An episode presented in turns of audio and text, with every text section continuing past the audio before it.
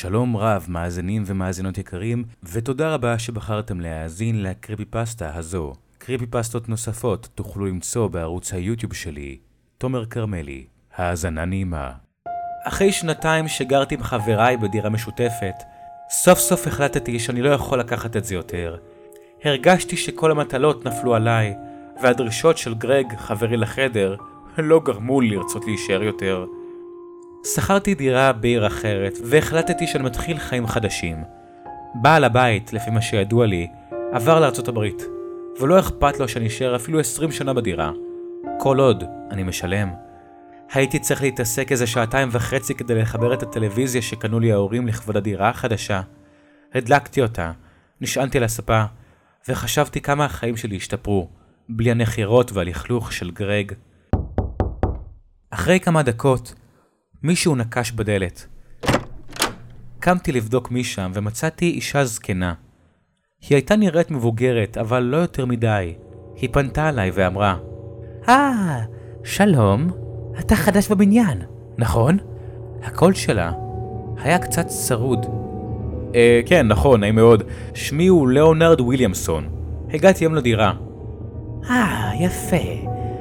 טוב שתהיה לך שהות נעימה בבניין. אם תצטרך משהו, כל דבר, פשוט תדפוק אצלי. אני הדלת ממול.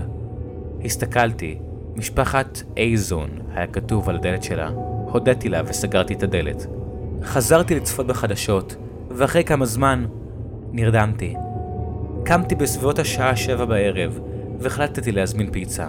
אבל כשהתקשרתי לפיצריה, לא הייתה קליטה. אז החלטתי שאני אצא החוצה ואחפש אולי איזה פיצריה טובה. ככה אולי גם אוכל לחסוך את דמי המשלוח. כשיצאתי, שמתי לב שאני נהיה מעונן. מוזר, חשבתי לעצמי. זה תחילת אוגוסט. עליתי למעלה וחשבתי לעצמי שאין לי כוח לחפש את ההרגה של המעילים. אז החלטתי להישאר בבית, והכנתי חביתה בסנדוויץ', והבטחתי לעצמי שמחר אצא לאכול פיצה. תוך כדי שעליתי במדרגות, שמעתי צעדים מאחוריי, אבל כשהסתובבתי, אף אחד לא היה שם.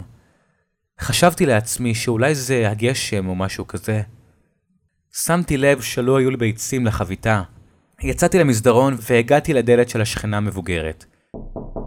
דפקתי על הדלת, וכשהיא פתחה, פתאום הרגשתי כאילו משהו צופה בי. זה היה רק לשנייה, אבל זה היה מספיק מפחיד בשביל לגרום לי להסתובב בפחד. ברור שלא היה שם אף אחד. היא פתחה את הדלת, חייכה והביאה לי שתי ביצים. פתאום שמתי לב למשהו מוזר בבית שלה. על כל דלת היה שלט עם עין עליו. על השידות היו פסלים של עיניים, ותמונות עם עיניים היו מפוזרות ברחבי הבית. למה יש לך עיניים בכל פינה בבית? שאלתי, ואחרי שנייה התחרטתי. לא רציתי לשאול משהו אישי מדי, או משהו מהעבר שיגרום לה להרגיש לא נעים. אה, זה. טוב, זה כאן מאז שאני זוכרת את עצמי. היא ענתה. החלטתי לשתוק. אתה יודע, זה מאוד עצוב. מי שהשכיר את הדירה שלך עזב. דווקא היה איש מאוד נחמד. הודיתי לה ויצאתי לכיוון הבית שלי. היי, hey, בחור צעיר, זה שייך לך? היא שאלה אותי והחזיקה בארנק שלי, שכנראה נפל לי כשהייתי אצלה.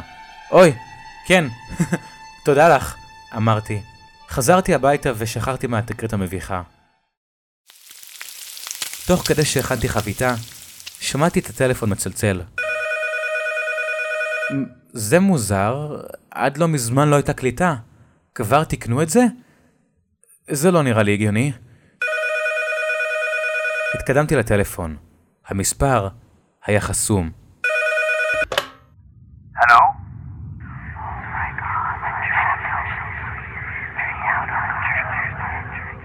הלו?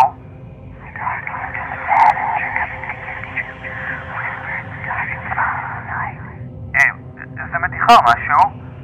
לא היית אמור לשאול שאלות, בחור צעיר. אמר קול שהיה נשמע כמו של הזקנה, רק מעוות יותר. הלו? מי זה? פתאום הרגשתי משהו מאחוריי תופס לי את הכתף, וכשראיתי מי הייתה שם, נחרדתי. הזקנה הייתה שם עם תיק, רוטטת, לא זזה, רק רוטטת במקום. היא מלמלה משהו בג'יבריש, חשבתי שאולי יש לה התקף, אז שלחתי את היד לטלפון, ואז היא התחילה לצעוק.